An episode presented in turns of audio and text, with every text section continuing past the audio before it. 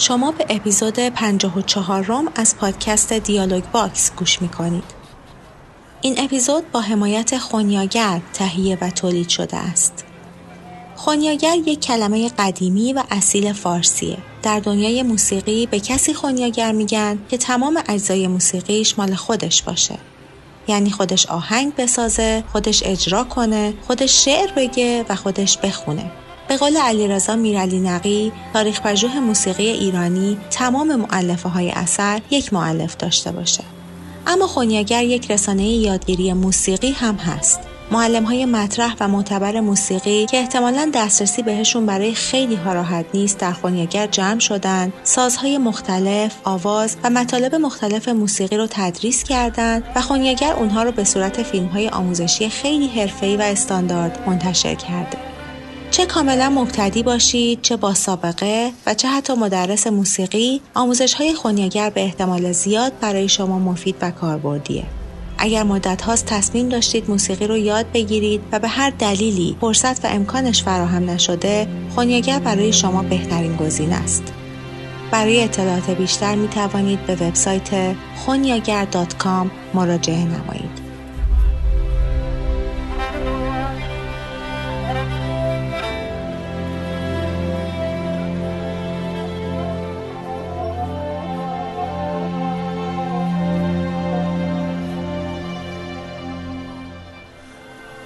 اینم گفتم هنرش رو دوست میدارم کاراکترش رو دوست میدارم و آقای کلهر موفق شد یک ساز بومی رو از ایران ساز ملی و ساز بین المللی ارتقا میده و اهمیت بسیار داره و یه پدیده یه پدیده خیلی باهوش تیزهوش یه نبزی از ارتباطشون با تماشاچی در دستشون هست که هر جا بخوان پیچشش رو صفر می‌کنن.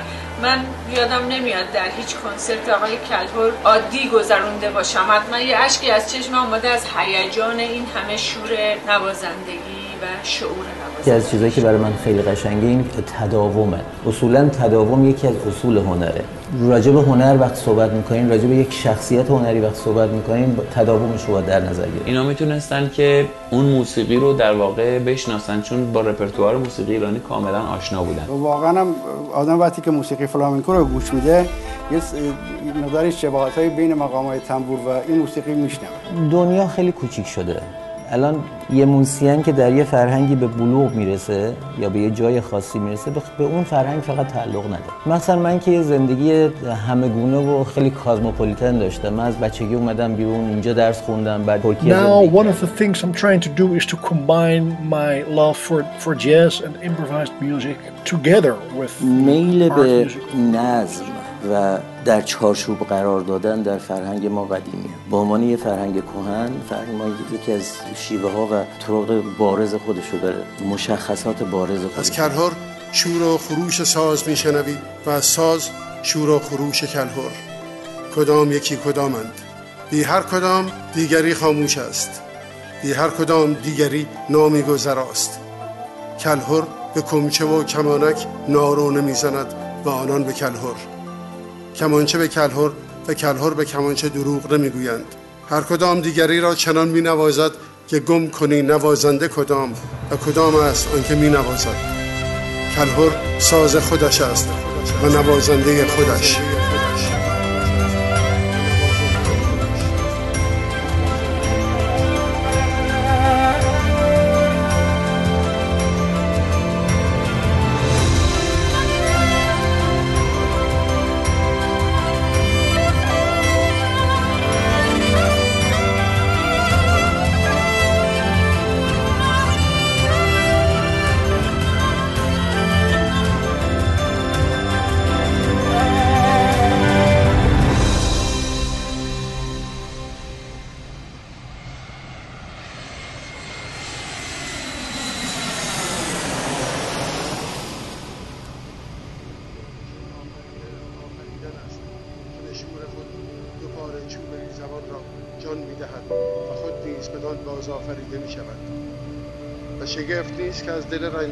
ساز وی سرانجام آواک شادی می شنویم کرهر دمی بشکن زنان و دمی پنجه کشان کمانچه اش را به رقص در می آورد کمانچه از کمانچه بودن خود فراتر می رود دمی ره به تنبک می زند و دمی سر به تنبور و دوتار می ساید و شکوه و خروش و سرزنش به ستایش زندگانی نو و مجده بهروزی فردای بهتر می انجامد همین است که بسیاری چون من که کسی هم نیستیم یک کشش تلخ کمانک بر کمانچه را برتر از خروش همه ارتش های جهان می‌گیریم و همه بمب ها و اسلحه ها و افتخارات همه عربده های غرور در بلندگوهای فریب و همه خدعه های ویرانگر و مرگبار جهانجویان خود پرست کیهان کلهور موسیقیدان، آهنگساز و نوازنده ایرانی متولد 3 آذر 1342 در تهران است.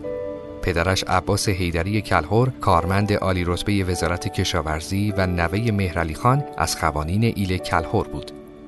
خانواده وی به سبب اشتغال پدر به تهران مهاجرت کرده بودند و کلهور پنج ساله به همراه برادر بزرگترش کامران که موزیسین غیر حرفه‌ای بود به فراگیری ساز سنتور مشغول گردید. والدین کلهور که متوجه استعداد، علاقه و اشتیاق او به ساز و فراگیری موسیقی شده بودند، وی را در هفت سالگی و برای ادامه تحصیل به مدرسه موسیقی فرستادند. کلهور در مدرسه ویولون نیز می نواخت و زیر نظر اساتید بسیاری من جمله احمد مهاجر به تحصیل موسیقی پرداخت.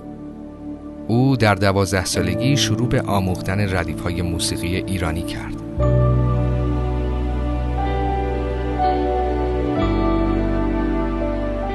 کلهور در برنامه‌ای که از تلویزیون ملی ایران آن زمان و با حضور استاد علی اصغر بهاری در حال پخش بود به ساز کمانچه علاقه شدیدی پیدا کرد او در چند سخنرانی و مصاحبه از انگیزه و الگوی خود در نوازندگی کمانچه از استاد علی اصغر بهاری نام برده است کلهور در 13 سالگی در ارکستر رادیو تلویزیون ملی ایران مشغول به کار شد و این همکاری به مدت پنج سال به طول انجامید. 17 ساله بود که تحصیلات موسیقی را نیمه کار رها کرد و به ترکیه رفت. مدتی را در یوگسلاوی سابق بعد از آن به ایتالیا و سپس برای ادامه تحصیل راهی کانادا شد و در رشته آهنگسازی از دانشگاه کارلتون اتاوا با درجه کارشناسی ارشد آهنگسازی فارغ تحصیل شد. اقامت کلهور در کانادا 8 سال به طول انجامید و تا سال 1373 ادامه داشت. او در سال 1374 بار دیگر به کانادا بازگشت تا تحصیلات خود را در مقطع دکترا ادامه دهد. قدیم مثلا نسل قبل از من یا 50 سال پیش قبل از cell phone و اینترنت و همه اینا هنرمند سنتی تعریف خاص داشت کسی بود که هر روز بره سر کار حالا اگه صنعتکار بود خاتمکار بود خطاط بود صنایع سنتی انجام می‌داد یا در هر کشوری حالا هنر سنتیشون صبح تا شب می‌رفت سر کارش و همون کار انجام می‌داد. اگر موسیقی بود سر جاش بود تو خونش بود و شاگردان می‌رفتن پیشش استفاده می‌کردن. یا اینکه بعد از پیدایش ضبط مثلا بعضی وقتا اینا خودشون ضبط می‌کردن تو خونه میبردن به رادیو می‌دادن. یا مثلا تا استودیو رادیو می‌رفتن. زندگی انسان ها فرق کرده نجاتا زندگی هنرمندان با اون فرق کرده یه هنرمند 50 سال پیش یا 70 سال پیش تو هر فرهنگی انقدر مسافرت نمی‌کرد. هر روز توی شهر برنامه اجرا نمی‌کرد. اصولا تعریف زندگی ها عوض شده زندگی مدرن عوض شده و با اون تعریف زندگی مدرن هنرمند. وظایفش تغییر کرده. من بیشتر از اینکه کنسرت بدم صحبت می‌کنم چمدون می‌کشم میرم بر تو فرودگاه زندگی می‌کنم. اینه که یک مجموعه اتفاق با هم به شما معرفی میشه که یه دفعه شما متوجه میشین وسط این اتفاقایی. و زمانی که می‌رفتین ساز یاد می‌گرفتین یا تصمیم داشتین موسیقین بشین این شغلتون بشه خیلی موسیقی رو دوست داشتین نه این فقط 20 درصدش مونده که اون چیزی که شما دوست داری انجام بدی. ولی 80 درصدش یه سری چیزای دیگه است که ما در ایران نه براش آماده بودیم نه ترین شده بودیم به قول اینجا یا نه ازش آگاهی داشتیم. ولی خب این نسل داره اینو یاد می‌گیره و امیدوارم که سوء استفاده نکنه ازش کما اینکه می‌بینیم در بعضی از مواقع که سوء استفاده میشه از این. وسایلی که برای اطلاع رسانی هست. قلوب راجع به خودشون نمیم این اون. امیدوارم که بتونیم استفاده خوب بکنیم از این. ولی خب به زندگی هنرمند تغییر کرده. نه تنها من همه باید وفق بدن خودشون با این زندگی مدرن.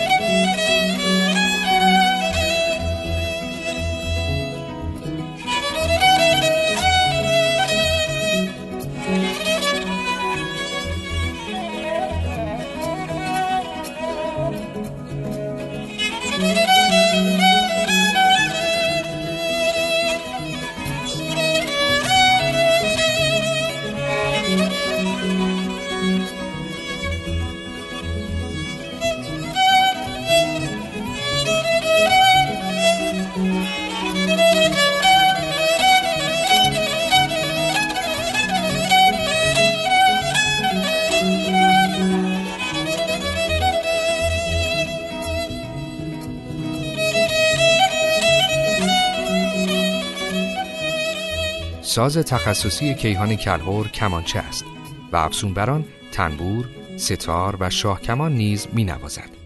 کلهور با بسیاری از هنرمندان نامی ایرانی همانند محمد رضا شجریان، شهرام ناظری، حسین علیزاده، علی اکبر مرادی، علی رضا افتخاری، ایرج بستامی، همایون شجریان، مجید خلج و اعضای گروه دستان آهنگسازی و نوازندگی کرده است.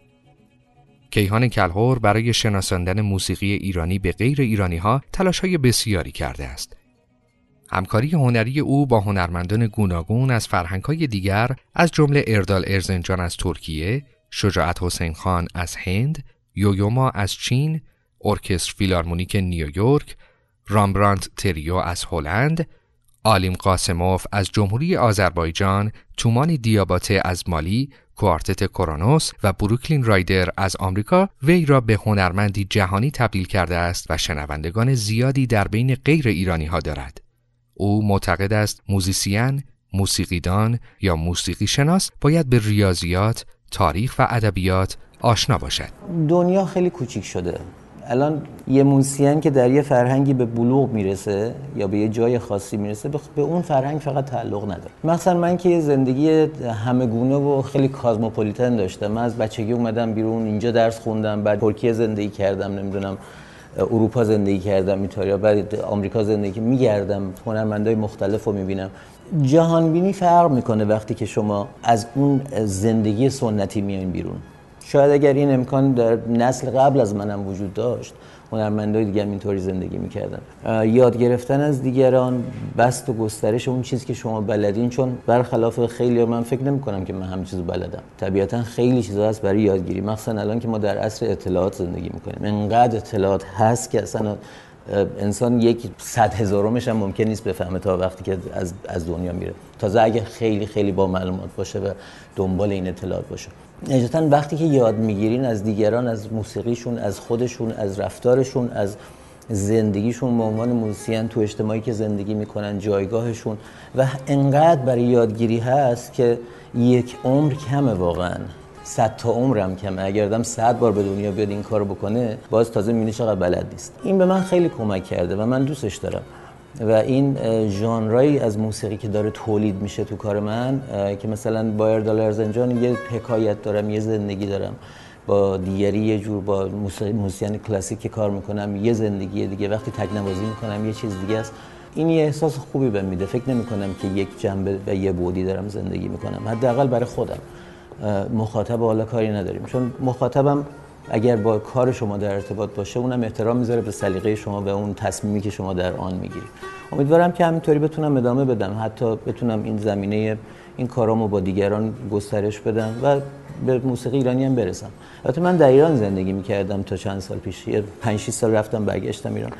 شاگرد درس دادم کار کردم. یه گروه موسیقی از موسیقیای جوون که امروز مثلا 20 سال 25 سال تا 30 سال سن دارن. جمع کردم کنسرت دادیم. بی ارتباط نیستم با جامعه ایران ولی تو اون طیفی که دوست داشتم کار بکنم اون هنرمندا رو باشون کار کردم و همه هم پا به گذاشتن دیگه. منم دارم خودم دیگه میرم. متا از نظر رده سنی من این شانس رو داشتم که از همه اونا خیلی جوانتر بودم. اونا تو رده سنی هفتادن من الان 50 سالمه. اون دوره که مثلا اونا 60 سالشون بود من 40 سالم بود. یه تفاوت سنی اون شکلی داشتیم که خیلی من شانس آوردم که تونستم هم با این طرفی ها که الان سی سالشونه سی و پنج سالشونه بتونم ارتباط داشته باشم با زبون خودشون باشون حرف بزنم و راجع به مشکلات موسیقی امروز ایران و مسائل دیگه هم با اونا که دوست داشتم و نسل قبل از من باشن سعادت داشته باشم. کار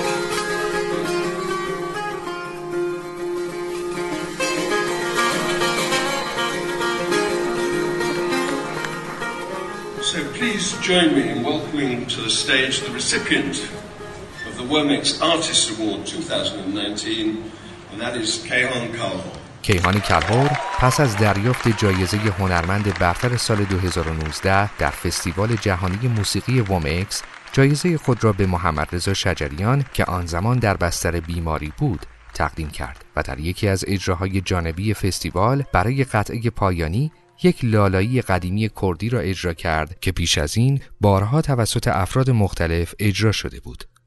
او هرچند صدایی در حد اساتید آواز ندارد اما به سبک استاد محمد رضا لطفی گاهی همراه با کمانچه نوازی آوازی هم می‌خواند که گرمای صدایش گیراست و به دل می نشیند. او این قطعه را با ابراز تنفر از جنگ به کودکان کرد سوریه تقدیم کرد که زیر حملات ظالمانه ترکیه بدترین روزهای زندگی خود را تجربه می کردند. اما آنچه این اجرای زیبا اما دلگیر را ماندگار کرد جمله بود که کیهان کرهور دو سال پیش و در مستند موسیقی غریبه ها به زبان انگلیسی بیان کرده بود او گفت در سالهای آخر جنگ و به دنبال بمباران شهر تهران توسط نیروی هوایی عراق خانه پدری او به دلیل اصابت موشک ویران گردیده و تمام اعضای خانوادهش من جمله پدر، مادر و برادرش کامران را از دست داده است. حسین علیزاده در کتاب ده قطعه برای تار قطعه سوگ را که در تیتراژ سریال زیر تیغ نیز مورد استفاده قرار گرفته بود به کامران کلهور تقدیم کرده است.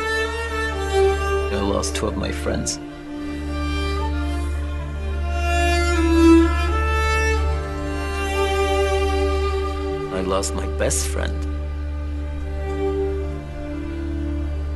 And later on, a missile hit our house. I lost all of my family, my parents and my brother.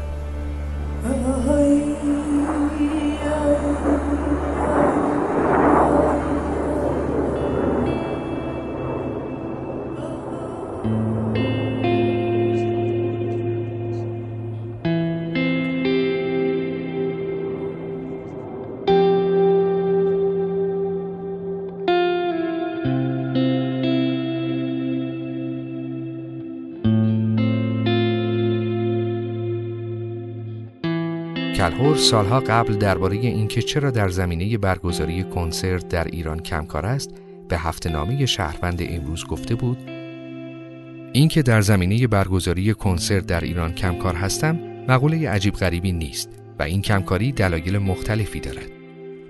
دوست داشتم اگر قرار بود در ایران کنسرتی برگزار کنم به عنوان مثال همراه با کسانی باشد که عموماً با آنها در نقاط مختلف دنیا کنسرت می اما قوانین جدیدی از طرف مسئولان تدوین شده.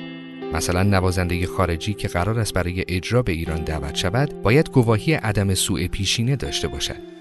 طبیعی است که نمی‌توان به موسیقیدانی که همه دنیا او را می‌شناسد گفته شود که برای برگزاری کنسرت در کشور من تاییدیه پلیس کشور خودش را ارائه کند. پس این بخش ارتباط من با موسیقی و موسیقیدانان غیر ایرانی در ایران خود به خود منتفی است. کلهور پیشتر نیز در گفتگویی با روزنامه شرق گفته بود آنقدر اجرای موسیقی در ایران مشقتبار و سخت است که وقتی روی صحنه می روید اصلی ترین کار که ارائه موسیقی است فرعی ترین کار به حساب می آید. بنابراین دوست ندارم در چنین فضایی کار کنم. در حالی که هنوز کاربرد موسیقی در جامعه ما مشخص نیست و این دوگانگی باعث می شود برای ادامه کار در آدم میلی نماند. موسیقی خیلی زود آدم ها رو به هم نزدیک می‌کنه ما با موسیقی خیلی زود به هم نزدیک شدیم به خصوص این تریو یک خاصیت خیلی خوبی داره که وقتی که به هر موسیقی یا به هر ملیتی می‌خواد کار بکنه نزدیک بشه خیلی غرق میشه توی اون فرهنگ و خیلی کار می‌کنن روش و کمتر من دیدم که برای کسایی که می‌خوان موسیقی میکس اجرا بکنن اینقدر خودشون داوطلب باشن و بخوان یاد بگیرن. اینی که حتی در فواصل و کوک و اینو کاملا تغییر میدن تا به اون موسیقی خاص نزدیک بشن و خیلی گوش می‌کنن. خیلی چیزایی که من اومدم مواجه شدم یا به من وقتی که تماس می‌گیرن ایمیل می‌زنن خودشون پیشنهاد میدن که فلان قطعه رو کار کن اینه که کار با این دوستان هم خیلی لذت بخشه و میشه گفت تا حدود زیادی هم راحته ریلکس برای که بسیار انسان های دوست داشتنی هستن و خودشون شدن مثل موسیقی. یعنی اینقدر موسیقی روشون تاثیر خوب داشته که فکر کنم هر جای دنیا با هر کسی که کار می‌کنن مثل احساس منو دارن.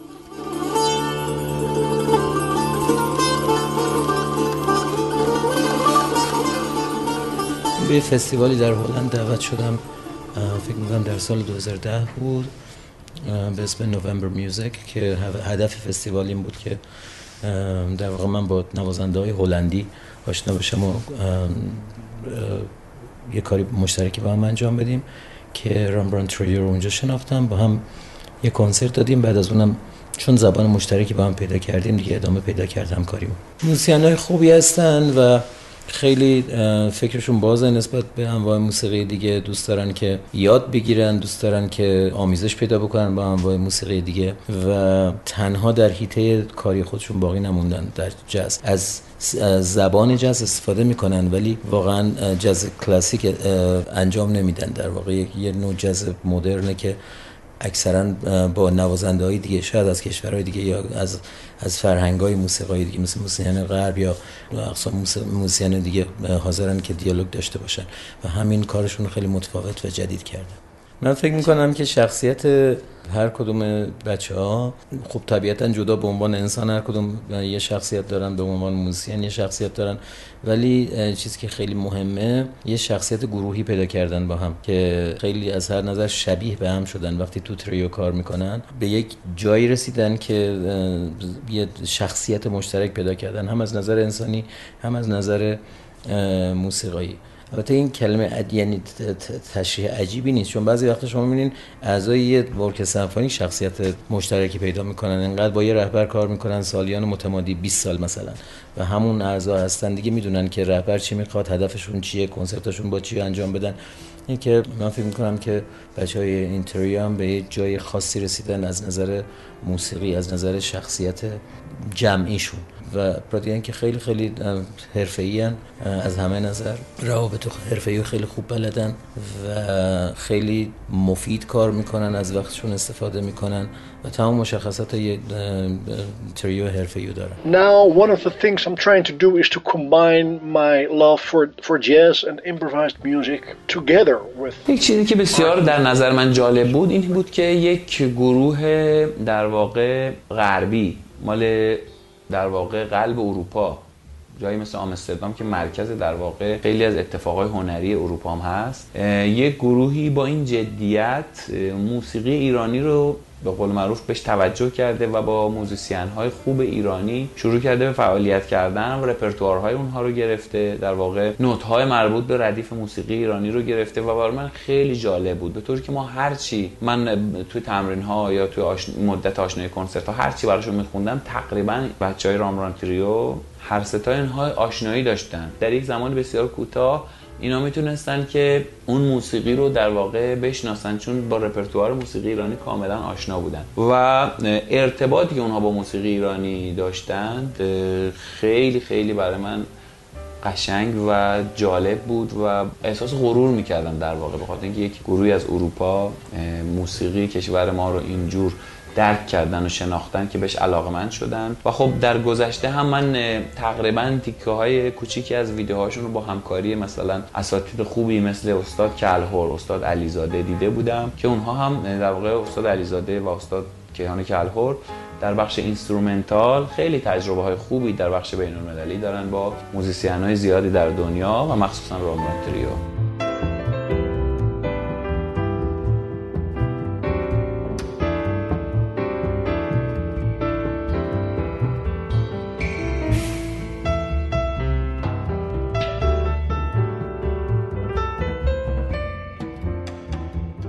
کیهان کلهور پیشتر در چند نوبت نامزد جایزه گرمی شده بود اما سرانجام در 59 همین مراسم گرمی به همراه گروه جاده ابریشم به رهبری یویوما با آلبوم تاخانه برایم آواز بخوان توانست موفق به کسب جایزه گرمی بهترین موسیقی جهانی شود.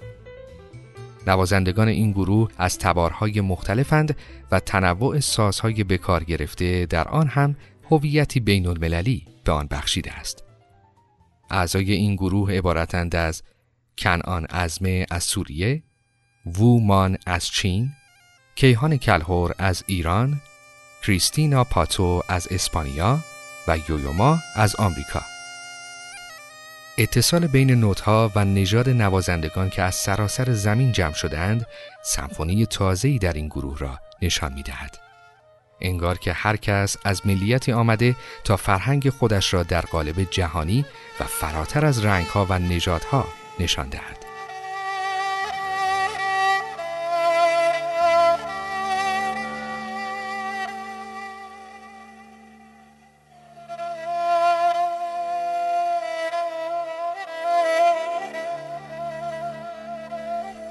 موسیقی غریبه ها فیلم مستندی است درباره چگونگی تشکیل گروه به طوری که هر یک از اعضا درباره نقش خود در گروه، ساز و نوع نوازندگی و زندگی شخصیشان در خارج از گروه موسیقی صحبت می کنند.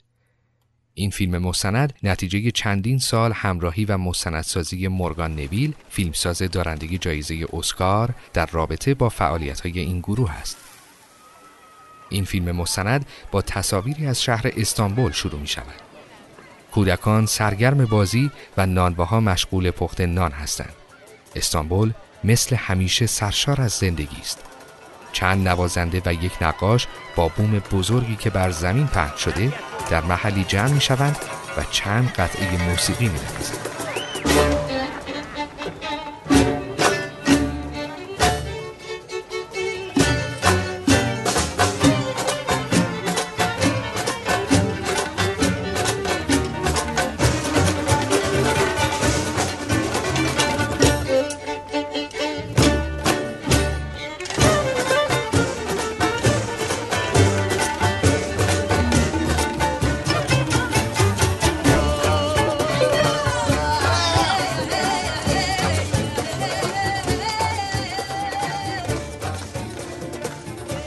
کلهور در حوزه ساخت موسیقی فیلم نیز فعالیت‌هایی داشته است. فیلم‌های لانتوری و مجبوریم به کارگردانی رضا درمیشیان، خاطرات اسب سیاه به کارگردانی شهرام علیدی، فصل کرگدن ساخته بهمن قبادی و تابور به کارگردانی وحید وکیلیفر از ساخته های او در زمینه موسیقی فیلم می باشد. همچنین از نوازندگی کمانچه کلهور در فیلم قلمرو بهشت به کارگردانی ریدلی اسکات در برخی سکانس ها استفاده گردیده و در ساخت موسیقی متن فیلم های جوانی بدون جوانی به کارگردانی فرانسیس فورد کاپولا و انیمیشن روح نیز همکاری هایی داشته است.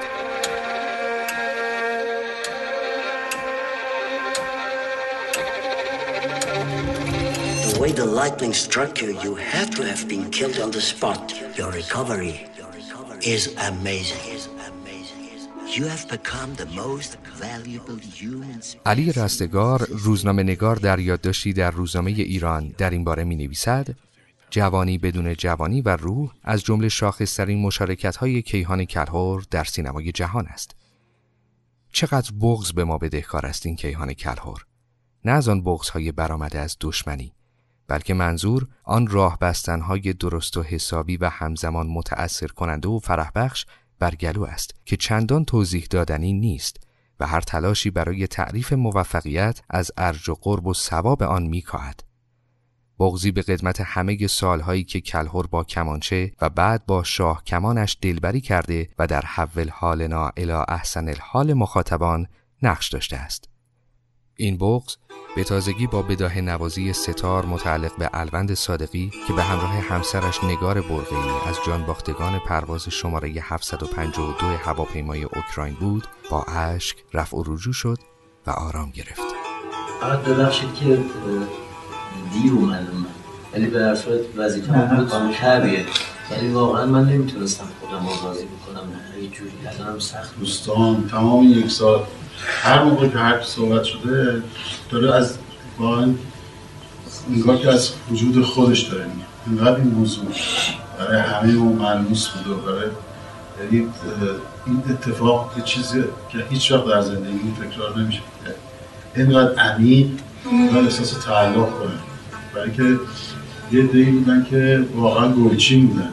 گلچین از جامعه از بهترین های جامعه و یه روزی ما میشنیم و نگه نگاه می‌کنیم که بالاخره حداقل تو حق و حق رسید که این افتاد. چه چیزی بود پشت پرده؟ چی نبود؟ ولی هیچ وقت چیزی نیست که مردم این همه حادثه پیش اومد تو زندگی امسال. ولی این هیچ وقت فراموش نمیشه هیچ وقت فراموش نمیشه یعنی به هر صورت همه ما یه روز خواهیم رفت و مرگ و همه ما قبول. ولی این موضوع وقتی اینجوری اتفاق افتاده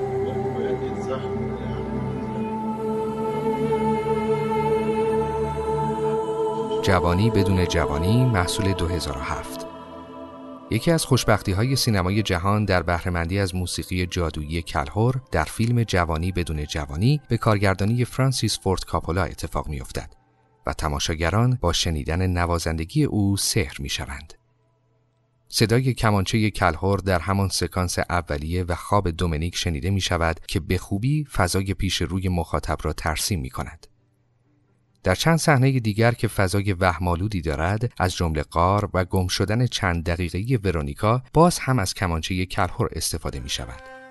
یکی از هوشمندی های کاپولا استفاده از اسوالدو گولیوف برای آهنگسازی فیلم است. گولیوف اگرچه آرژانتینی است اما تبار رومانیایی دارد.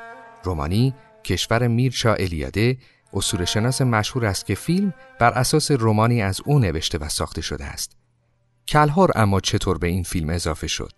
کاپولا به آهنگساز کار گفته بود می‌خواهم این کارم با بقیه فیلم هایم متفاوت باشد. این فیلم هالیوودی نیست و تهیه کننده هم ندارد.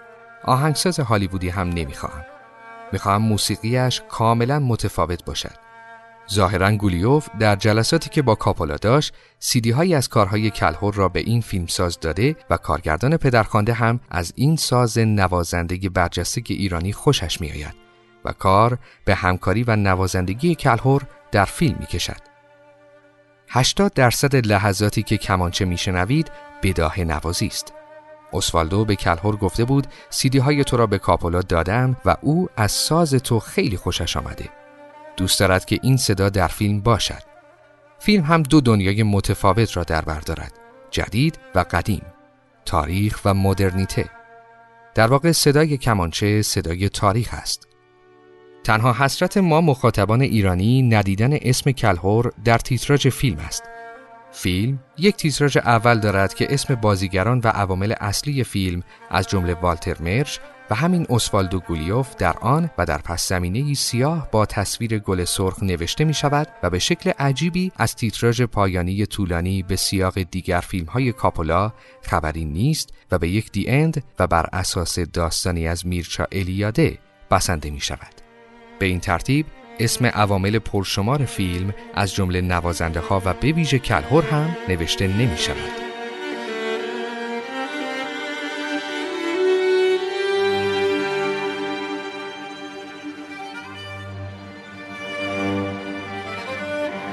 روح محصول 2020 انیمیشن روح به کارگردانی پیت داکتر که به تازگی با تمجید زیادی روبرو شد تازه ترین فیلم سینمایی جهان است که کیهان کلهور در آن مشارکت دارد. این فیلم انگیزشی که قصه یک نوازنده را روایت می کند از کلهور به عنوان مشاور موسیقی فیلم بهره برده است. نخستین بار زهره سلطان آبادی همسر کیهان کلهور بود که با به اشتراک گذاشتن یک استوری در اینستاگرام درباره این همکاری توضیح داد. این بار اما خلاف فیلم جوانی بدون جوانی اسم کلهور را در تیتراژ پایانی فیلم و در بخش تشکر ویژه می‌بینیم. البته همانجا از چهرههای دیگری از جمله یویوما نوازنده آمریکایی چینی تبار هم تشکر شده است. No, it's the great before. This is where new souls get their personalities, quirks and interest before they go to earth. اولین تجربه که این موسیقیدان پرآوازه در ساخت موسیقی برای یک سریال ایرانی با سریال خاتون رقم خورد. موسیقی متن این سریال به صورت مستقل هویت دارد و خودش به صورت تمام قد یک اثر هنری است.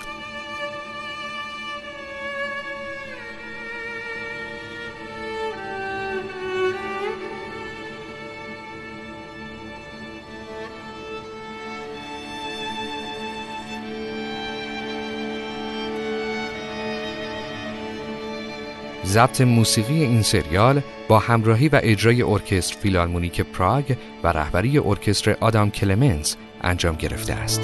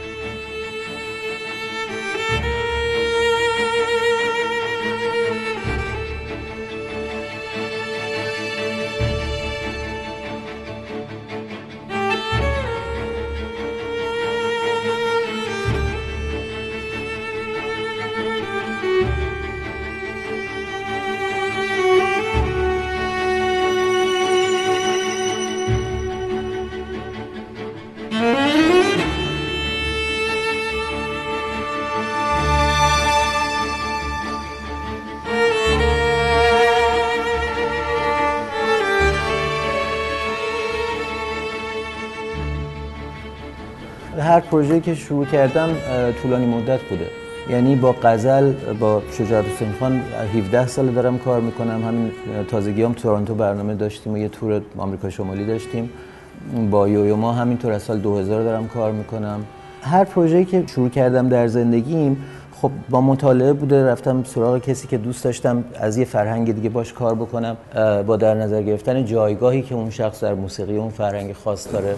با, با, در نظر گرفتن اینکه اون چقدر به من شباهت داره در اون فرهنگ کجای فرهنگ موسیقی خودش هست من کجام اینا بعد سعی کردم که یه بچه تشابهی بینمون باشه. اصولا دوست دارم فعالیتام طولانی مدت باشه به خاطر اینکه اینجور همکاری ها وقتی که پخته میشه جالب تره اول که شروع میشه الان پروژه های موسیقی فیوژن زیاد می‌بینیم. یعنی سه نفر چهار نفر پنج نفر با هم از فرهنگ مختلف. حالا یا کسی اینا رو دور هم جمع می‌کنه یا خودشون هم دیگه رو پیدا می‌کنن. یه کار ضبط می‌کنن همه میرن. دیگه پیداشون نمیشه. و با شناخت سطحی از فرهنگ هم دیگه. معمولا این کارا سطحی در میاد از آب. ولی خوبه که وقتی که شروع می‌کنی تداوم داشته باشه بیشتر شناخت پیدا بکنین از همدیگه از فرهنگ همدیگه و طولانی مدت باشه. از یکی از چیزهایی که برای من خیلی قشنگه این تداومه. یعنی دوست دارم که مثلا ده سال پیشم رو گوش میدم با پنج, پنج سال پیشم با 15 سال پیشم ببینم چه تغییراتی کردم. و طبیعتا مردمی که منو دنبال می‌کنن کار منو دنبال می‌کنن براشون این جالبه که این به کجا رسیده. اصولا تداوم یکی از اصول هنره. اینه که می‌بینین مثلا این کسی بیرون میاد حالا از تو هر رشته تو موسیقی پاپ تو موسیقی ایرانی تو هر هر نوع موسیقی خاصی یکی از بیرون میاد یه آلبوم داره یا یه آهنگ داره یا پنج دقیقه ساز می‌زنه مردم میگه به به چقدر خوب شد. ولی نمیشه قضاوت کرد روی این آدم. هر چقدر که خوب باشه در اون مقطع. موسیقی و هنر اصولا تداوم لازم داره. راجب هنر وقت صحبت می‌کنین راجب یک شخصیت هنری وقت صحبت می‌کنین تداومش رو در نظر گرفت نه کسی که پارسال شروع کرده نه کسی که ده سال پیش شروع کرده. مثالش مثلا در موسیقی بلوز موسیقی جاز ری چارلز مثلا نمی‌دونم. خیلی ها یه آدمی که هفتاد سال رو صحنه بوده. شما از مثلا 14 سالگیشو ضبط شده شو دارین تا وقتی که مرده رو صحنه بود داریم در ایران هم همچین هنرمنده مثلا شجریان که مثلا 50 سال کارش هست. شما 20 سالگیشو می‌تونین بشنوین 30 سالگی 40 سالگیش دهه 60 70 و این تداوم یک پرونده ای از اون هنرمند شما میده. اینه که من این تداوم رو دوست دارم و سعی کردم رعایت بکنم و کسایی که انتخاب می‌کنم سعی می‌کنم دراز مدت بتونم باشون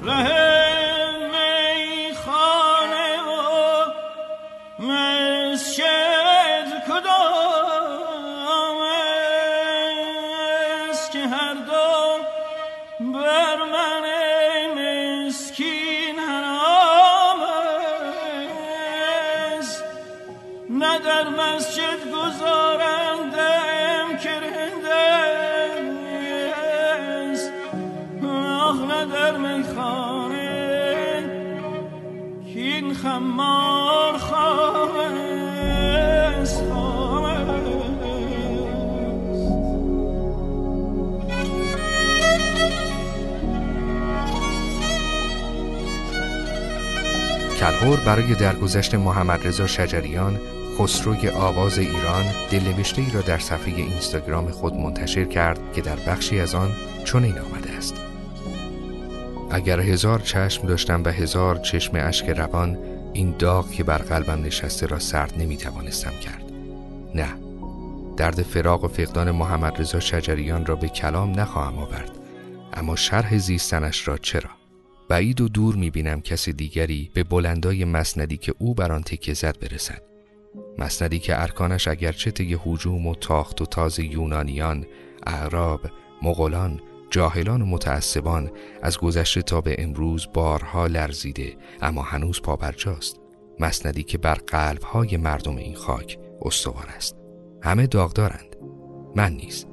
اما بر این مرگ اشک نمی ریزم چرا که او زندگی را به زیباترین صورت زندگی کرد. نسل آینده اهل فرهنگ و خصوصا دلدادگان آواز ایرانی از درخت تناوری چون شجریان جوانه می‌زند. همانطور که او بر ریشه های عمیق فرهنگ کشورمان جوانه زد و طی راهی پرمشقت رشد کرد و سر به آسمان سایید. می‌خواهم از شجریانی که می‌شناسم بگویم تا با معرفت بیشتر طریقش را پیگیریم و بستری که او به هزار دوشواری در آن بالید را بشناسیم. مهمترین رسالت او زنده نگه داشتن موسیقی و آواز بود در کنار معدود معاصرانش. پس آوازش را بشنویم. آواز قدما را که شجریان اصاره آن بود. تاهرزاده را قمر اقبال سید علی اسقر کردستانی را ادیب و تاج و بنان را که هر کدام در زمان خود این مشعل را روشن نگه داشتند تا وارث برسد. همت کنیم متحد و همدل شویم در بازسازی فرهنگ کشورمان چرا که خاک ما فرهنگ ماست و فرهنگ تنها سرزمینی است که حدود و مرز نمی‌شناسد و فرهنگ تنها مایه و اصلی است که بی جنگ و خونریزی بر هر سلاحی پیروز می شود. پس هر جا که فرهنگ ایرانی را بگسترانیم انگار خاکمان را گسترانیده ایم.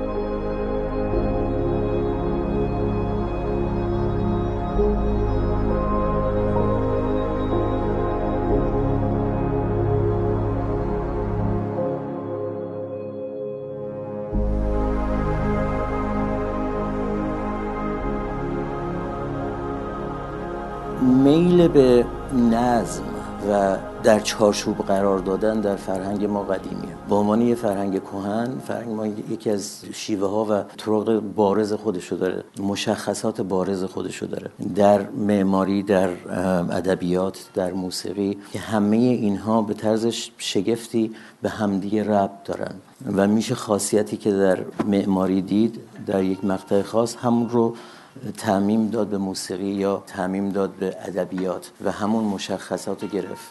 یک رنگ خاصی که اینا رو همه به هم ارتباط میده. این نظم و علاقه به ریزکاری ها یا details که امروز میگن یک مشخصه بارز در فرهنگ قدیم ما که در تمام زمینه های فرهنگی و اجتماعی شما اینو می‌بینید. برخلاف امروز ما که خیلی تغییر کردیم که این در موسیقی هم دیده میشه. در قدیم در وقتی من ازش صحبت می‌کنم به قول یک دوست آمریکایی من میگم شما وقتی میگین قدیم مثل 3000 سال پیشه. وقتی ما میگیم قدیم مثلا 50 سال پیشه. در قدیم خودمون تا اونجایی که می‌دونیم کلمه بوده به عنوان لحن که در متون ادبی زیاد بهش برمیخوریم. حتی مولانا هم استفاده کرده حتی باربد هم سی لحن باربد خیلی مشهوره. در واقع لحن به آهنگ گفته میشه به نوا گفته میشه یا به یک ملودی گفته میشه. ما همه ابنا آدم بوده ایم در بهشت این لحن ها بشنوید منظور لحجه نیست منظور آهنگ. این آهنگا رو ما همه در بهشت شنیدیم. تا حدود قرن ششم یا هفتم هجری از این کلمه استفاده می شده و بعد آرام آرام مثلا در نوشته های قطب دین شیرازی از کلمه به اسم مقام اسم برده شده و بعد عبدالقادر مراقی و دیگران شروع کردن این لحن اینو استفاده کردن به جای لحن. در واقع یک معنی میدن و منظور از لحن یا مقام یکیه امروزه.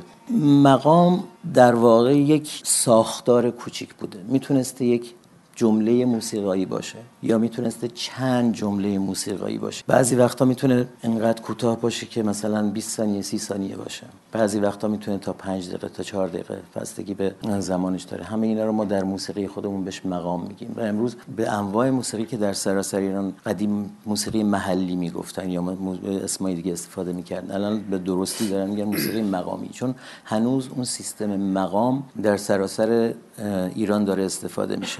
سیستم مقام یک سیستمی بود که این نقمات رو این آهنگ های کوچیک و این جملات رو می آورد بغل هم میذاشت هر کدوم براش اسم داشت و در اجراش این جمله رو این آهنگ کوچیک رو به عنوان دستمایه قرار می‌داد برای بداه پردازی. در نظر بگیریم که یک بوم نقاشی داریم. مثلا یک نقاش می‌خواد چیکار بکنه؟ یک بوم سفید داریم که این خب در موسیقی میشه ساز نوازنده و اون اون اون عزمش. مقام نقش رنگ رو داره.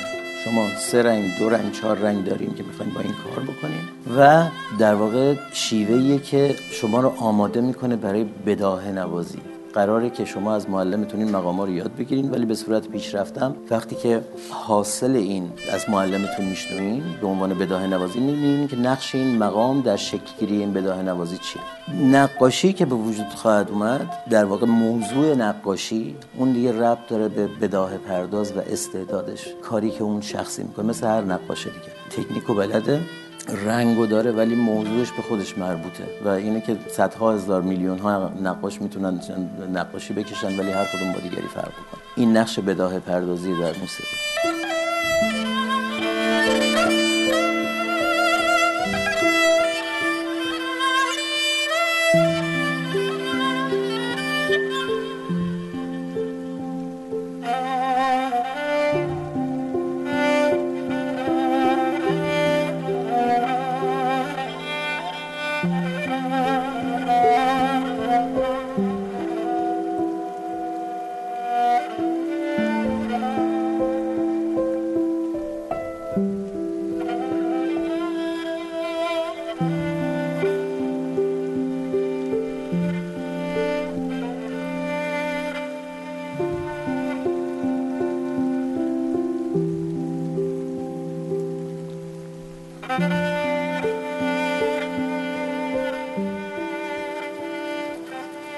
ببینید در بین منطقه مناطق کردنشین و مخصوصا کرمانشاه چندین موسیقی باستانی هست موسیقی کهن هست که قدمت اینا هم قدیمی تر از عبدالقادر نمی‌دانم مراقیه و هم از موسیقی سنتی هم خوب به خیلی بیشتر. یه آوازی هست به اسم آواز هوره. ببینید آواز یه آواز ابتداییه که 5 6 تا مقام داره. که تو همین داستان هوره یک بخش هست به اسم شاهنامه خانی. یعنی در واقع کردا آمدن شاهنامه فردوسی را ترجمه کردن به کردی و با یک هوره خاص که یک آواز خاص شاهنامه را با اون چیز می‌خونن. بعد یه نوع هوره دیگه داریم. من دارم سریع از می‌کنم. به اسم مور یا موره که این هوره در واقع بین کردهای لک لک ها یه قومی بین لورها و کردا.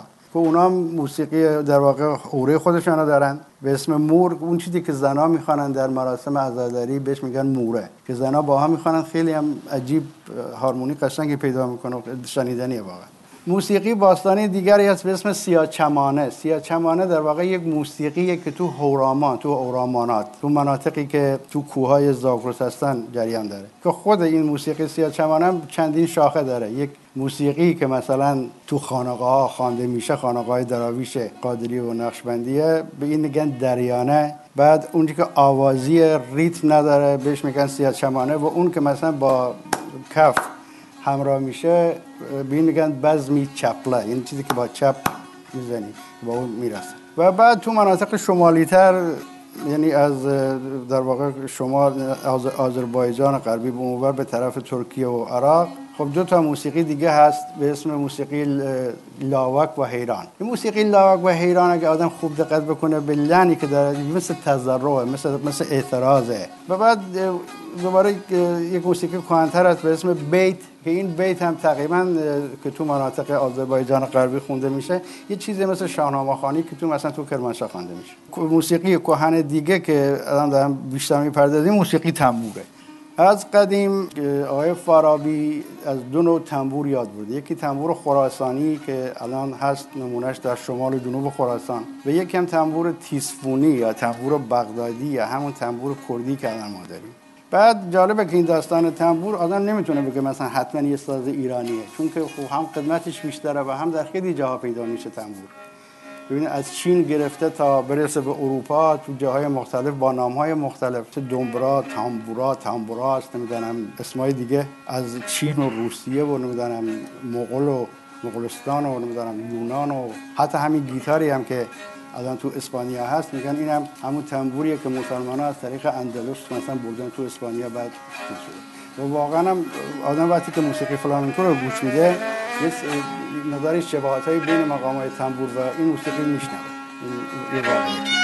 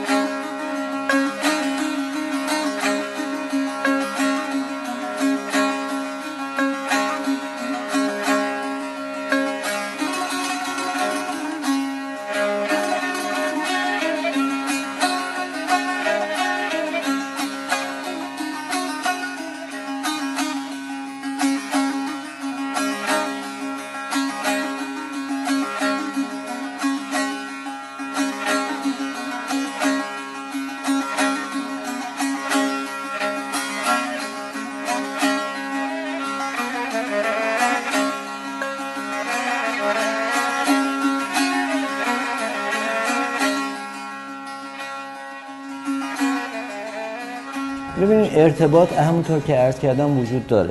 دیدی من همین در ایران به وجود میاد. روی یوتیوب می‌تونن هر کاری که من می‌کنم ببینن. ارتباط وجود داره. رو صحنه رفتن فیزیکی زیاد فکر نمی کنم که تأثیری تو اون داشته باشه. از طرفی هم ما ممکنه که خیلی کارا رو انجام بدیم این طرف ولی خیلی کارا رو انجام ندیم اون طرف. ولی همون خیلی کارا رو انجام ندادن دلگرمی برای یه عده. وقتی که هنرمند سمت داشته باشه جایگاه داشته باشه و یک حرفی رو بزنه برای نه خودش برای اجتماعی که باور دارن به اون به طرز فکرش باعث دلگرمی. اگر من یه چیزی میگم به خاطر خودم نیست به خاطر اجتماع هنری. اگر من میگم تا زمانی که هنر گروگان سیاست باشه نمیشه کنسرت داد به خاطر خودم نمیگم. چون من دوست دارم اونجا کنسرت بدم. ولی دوست دارم که یه روشن بشن. حداقل دو تا مسئولین رو بشنون که میشنون مطمئنا یه سری وظایف دیگه هم هست. فقط ساز زدن نیست. من فکر می‌کنم که بعضی وقتا باید اظهار عقیده کرد بعضی وقتا باید بود. و این یه قسمتی از اونه. نه اینکه قصد خاصی باشه یا اینکه آدم بخواد مشکل به وجود بیاره. چون ما که مشکلی نداریم که ما داریم کارمون رو انجام میدیم. اگر کسی مجوز به من نمیده اون مشکل داره. من که من که آمادم برم اونجا کار بکنم. مردم هم اینو می‌دونن. می‌دونن که ارتباط ما خوبه. می‌دونن که من مایلم این کارو بکنم و تقصیر من نیست. و اون موقع که بشه در فضایی کار بکنیم که با هم ارتباط داشته باشیم حتما من این کارو خواهم کرد. سه چهار پنج شیش هفت هشت. بماند که هنوز هم روی زمین هستند اینجا سردخونه بیمارستان قائم مشهده. این تعداد فوتی که دارید می‌بینید فقط به اینجا به اینها خلاصه نمیشه. رحم و مروت کجا رفته؟ ما اختشاشگریم. آیا شما این آب رو برای حیوان هم تجویز می‌کنید که بخوره؟ آیا داریم. نیستش. نمونهش هم تو فوتبال می‌بینین. همه چیز رو دیدم ظلمم دیدم هیچی هم همش هم علکیه عدالت و اعتقاد و اینا همه و همه جای این کشور عزیز و ارزشمند. در آخر فقط ایران میماند و ایرانی. من جایزم رو تقدیم می‌کنم به خوزستان عزیز.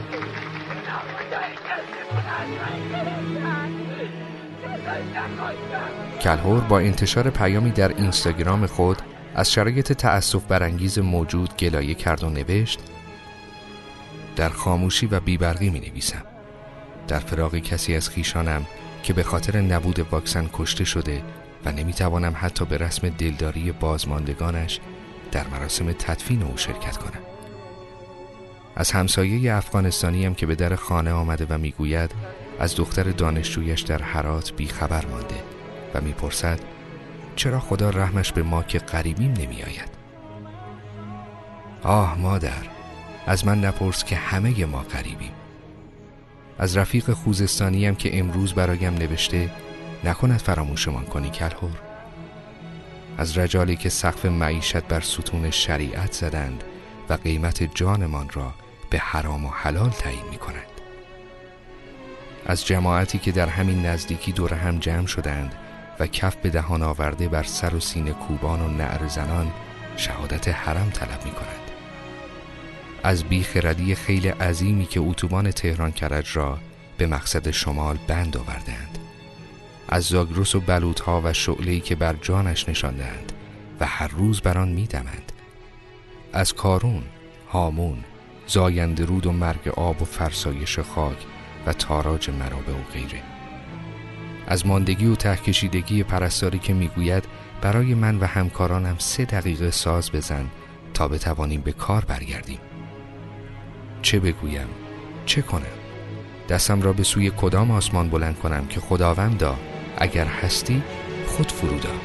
تا ذره ایمانم به کفر نیالوده است. نصیبم